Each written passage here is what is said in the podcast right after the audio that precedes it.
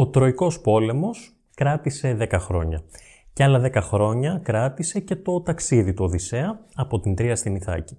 Μπροστά σε αυτά, σας ρωτώ, τι είναι τα σχεδόν 2 χρόνια που έκανε να βγει η δεύτερη σεζόν του ανανεωμένου επικού podcast. Φίλες και φίλοι της μυθολογίας και του The Mythologist και δικοί μου φίλοι, τολμώ να πω, ετοιμαστείτε γιατί επιτέλους μετά από τόσο καιρό ετοιμαζόμαστε όλοι μαζί να ξεκινήσουμε το μεγάλο ταξίδι για την Ιθάκη και να συντροφεύσουμε τον Οδυσσέα σε ταραγμένες θάλασσες. Σας το λέω από τώρα.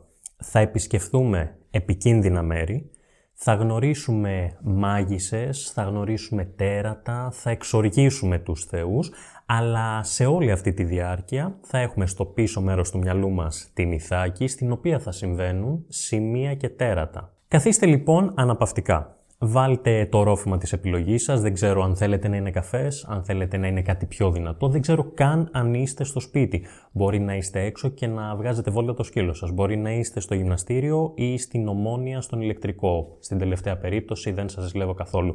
Όπως και να έχει, ετοιμαστείτε και όπως θα λέγαν και οι ναυτικοί, καλές θάλασσες να έχουμε.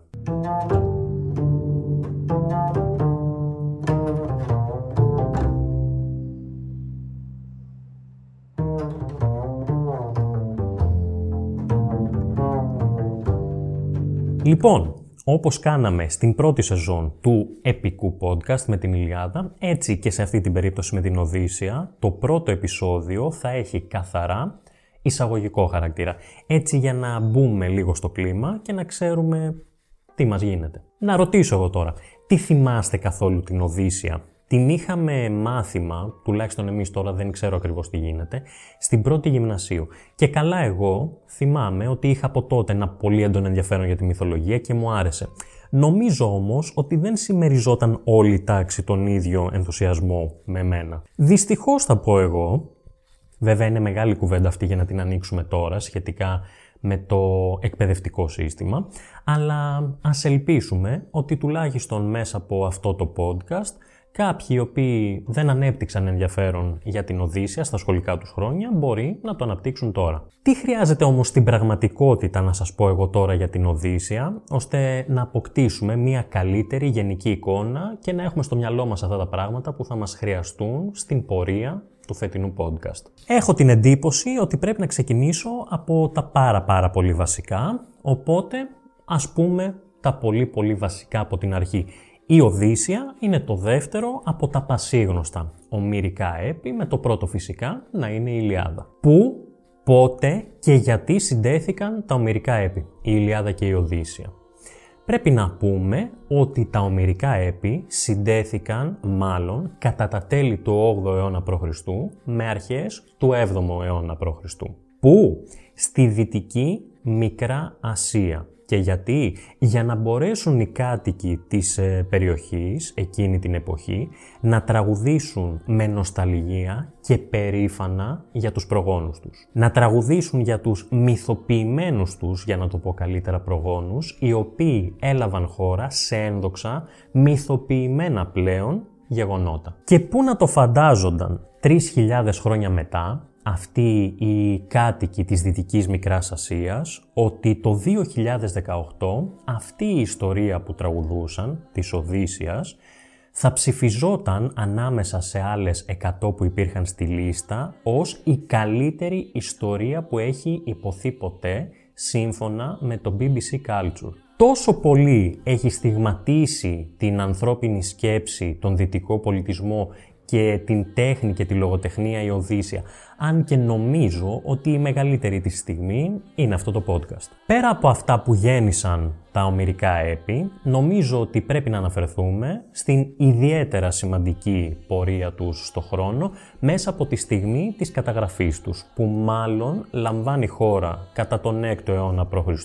στην Αθήνα, την εποχή που την εξουσία είχε ο τύραννος Πεισίστρατος και ήθελε να απαγγέλλονται τα ομηρικά έπη με συγκεκριμένο τρόπο για πολιτικούς λόγους. Και πότε χωρίστηκαν η Ιλιάδα και η Οδύσσεια σε ραψοδίες?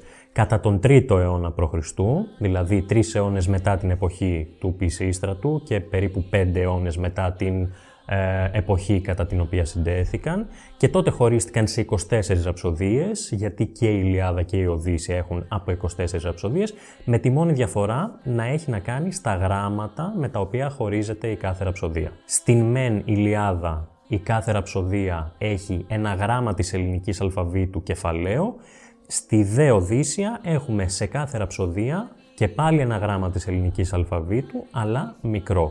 24 ραψοδίες λοιπόν και πάλι και 12.110 στίχοι. Τόσους χρειάστηκε ο Όμηρος ή εν πάση περιπτώσει ο συγγραφέας της Οδύσσειας, γιατί έχουμε και το ομηρικό ζήτημα στη μέση, για να εξιστορήσει τον μεγάλο, τον θρυλικό νόστο, την δύσκολη επιστροφή του Οδυσσέα στην Ιθάκη. Βρισκόμαστε λίγο μετά τον φοβερό Τροικό Πόλεμο, ο οποίος κράτησε 10 ολόκληρα χρόνια και οι Αχαιοί ηγέτες που έχουν μόλις αλώσει την Τρία ψάχνουν τον τρόπο για να επιστρέψουν στις πατρίδες τους. Κάποιοι από αυτούς θα τα καταφέρουν εύκολα, κάποιοι δεν θα τα καταφέρουν καθόλου, κάποιοι θα τα καταφέρουν δύσκολα, αλλά κανενός η ιστορία δεν συγκρίνεται με αυτή του Οδυσσέα. Αυτό είναι φυσικά και όλο το ζουμί της υπόθεσης της Οδύσσειας. Οι δυσκολίες και τα προβλήματα και οι κίνδυνοι που θα αντιμετωπίσει ο Οδυσσέας και εμείς που θα τον συντροφεύσουμε φέτος στην πορεία του από την Τρία για την Ιθάκη, για να φτάσει και πάλι για ακόμα μια φορά στο παλάτι του, να βρει την γυναίκα του, την Πηνελόπη, και τον γιο του, τον Τηλέμαχο. Και ενώ οι περιπέτειες του Οδυσσέα, δεν το συζητώ, είναι πάρα πολύ ενδιαφέρουσες και εγωιτευτικές, η Οδύσσεια έχει να μας προσφέρει και κάτι άλλο πάρα πολύ σημαντικό. Ταυτόχρονα με όλες αυτές τις περιπέτειες, μας δίνεται μία μυθική, γοητευτική εικόνα της αρχαίας Ελλάδας μετά τον Τροικό Πόλεμο, σε μία εποχή κατά την οποία αρχίζουν και αμφισβητούνται οι πατροπαράδοτες και παραδοσιακές αξίες, η εξουσία, η κληρονομική βασιλεία κτλ.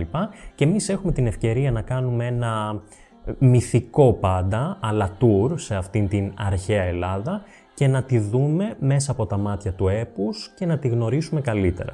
Αυτό ακριβώς το γεγονός, το ότι δηλαδή βρισκόμαστε μετά τον Τροικό Πόλεμο, καθιστά την Οδύσσεια ένα μεταπολεμικό έπος. Κυριολεκτικά βρισκόμαστε όντως σε μία μεταπολεμική περίοδο. Βέβαια, σας υπενθυμίζω ότι δεν μιλάμε για ένα ιστορικό κείμενο, αλλά για ένα έπος, μια λογοτεχνική αφήγηση, ένα ποίημα, το οποίο μπορεί να έχει ιστορική αξία σε κάποια σημεία. Εν τω μεταξύ, σας είπα πριν ότι ο συγγραφέας της Οδύσσειας, συμβατικά θα τον λέμε Όμηρο κι εμείς, ο Όμηρος λοιπόν είχε να γράψει για το ταξίδι του Οδυσσέα, το οποίο κράτησε 10 ολόκληρα χρόνια, μόνο που αποφάσισε να χωρέσει όλα αυτά τα φοβερά γεγονότα σε μόλις 41 ημέρες αφήγησης.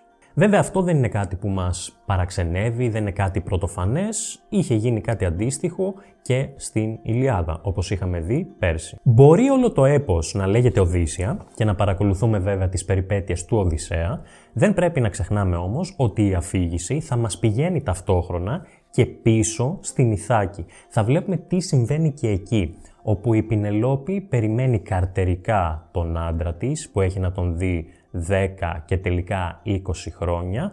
Θα δούμε το τι προσπαθεί να κάνει ο γιος του Οδυσσέα, ο Τηλέμαχος, για να μάθει νέα για τον πατέρα του, μιας και όλοι τότε νόμιζαν ότι ήταν νεκρός, και θα δούμε και τους μνηστήρες, οι οποίοι μνηστήρες έχουν κάνει κατάληψη κατά κάποιο τρόπο στο παλάτι του Οδυσσέα, στην Ιθάκη, γιατί η Πηνελόπη, εφόσον δεν έχει πλέον σύζυγο και βασιλιά, πρέπει να επιλέξει για σύζυγό της έναν από αυτούς. Μόνο που οι μνηστήρες όλον αυτό τον καιρό πίνουν, τρώνε και παρτάρουν μέσα στο παλάτι του Οδυσσέα σαν να μην υπάρχει αύριο και έχουν κατασπαράξει τα πάντα, προκαλώντας βέβαια έναν εκνευρισμό τόσο στην Πηνελόπη όσο βέβαια και στον Τηλέμαχο, που βλέπει την περιουσία του πατέρα του να εξαϊλώνεται και τη μητέρα του να είναι σε μια πάρα πολύ άσχημη ψυχολογική κατάσταση.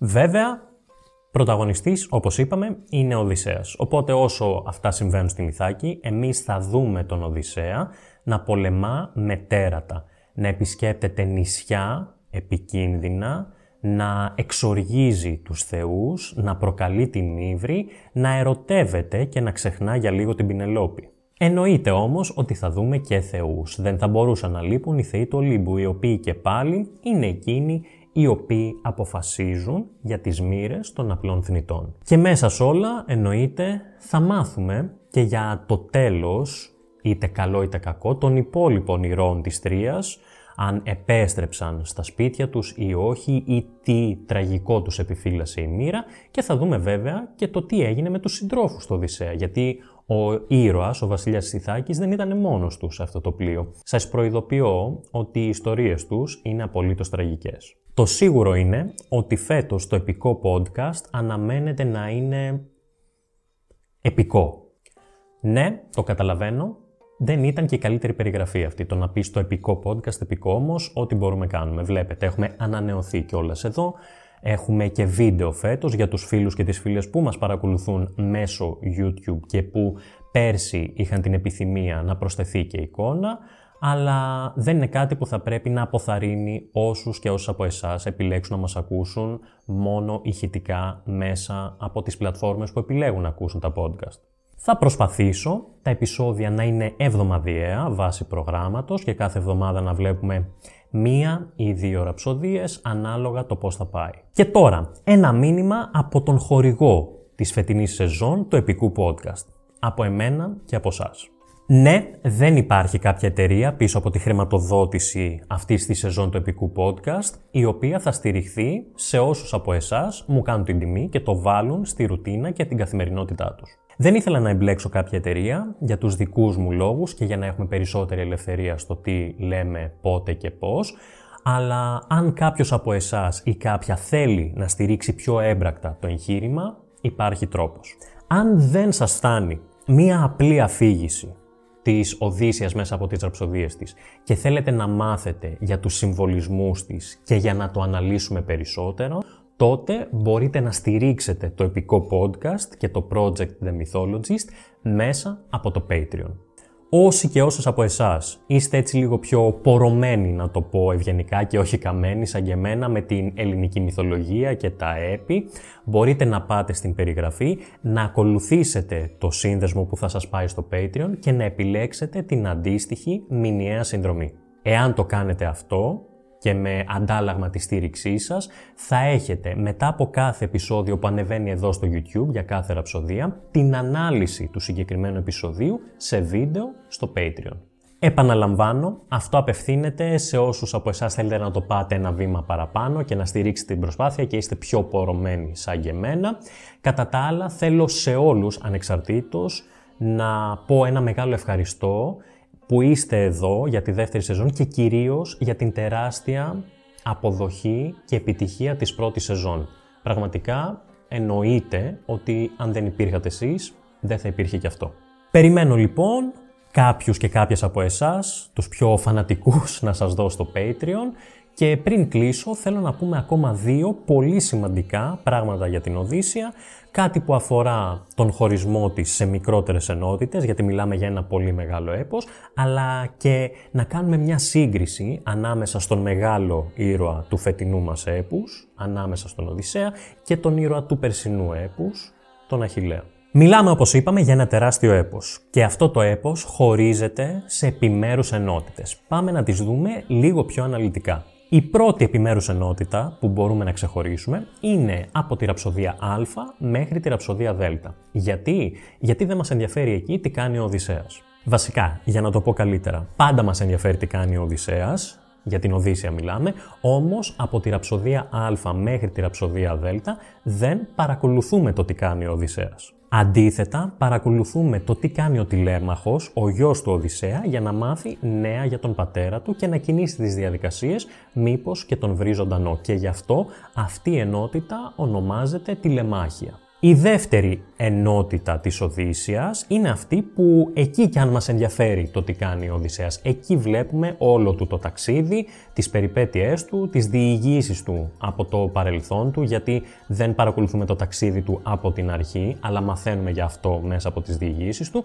Και αυτές οι ραψοδίες είναι από τη ραψοδία Ε μέχρι και ένα μέρος από τη ραψοδία Ν και ονομάζονται νόστος. Η τρίτη και τελευταία ενότητα στην οποία μπορούμε να χωρίσουμε την Οδύσσεια είναι από τη ραψοδία Νη, ένα μέρος της ραψοδίας Νη, μέχρι βέβαια και τη ραψοδία Ωμέγα, όταν ο Οδυσσέας τελικά επιστρέφει στην Ιθάκη. Εκεί, spoiler alert, θα τον δούμε να δολοφονεί τους μνηστήρες μαζί με τον Τηλέμαχο και έτσι όλη αυτή η ενότητα μπορεί να χαρακτηριστεί μνηστηροφωνία, να πάρει αυτόν τον τίτλο, για τους προφανείς λόγους. Και το τελευταίο που ήθελα να σας πω, που αφορά τον μεγάλο μας πρωταγωνιστή, τον ήρωα της Οδύσσειας, τον Οδυσσέα, είναι η μεγάλη του διαφορά με τον Αχιλλέα, τον μεγάλο ήρωα της Ιλιάδας. Οι ομοιότητές τους είναι ξεκάθαρες. Και οι δύο ήρωες είναι πρωταγωνιστές ενός ηρωικού έπους. Τα ομηρικά έπη είναι ηρωικά έπη.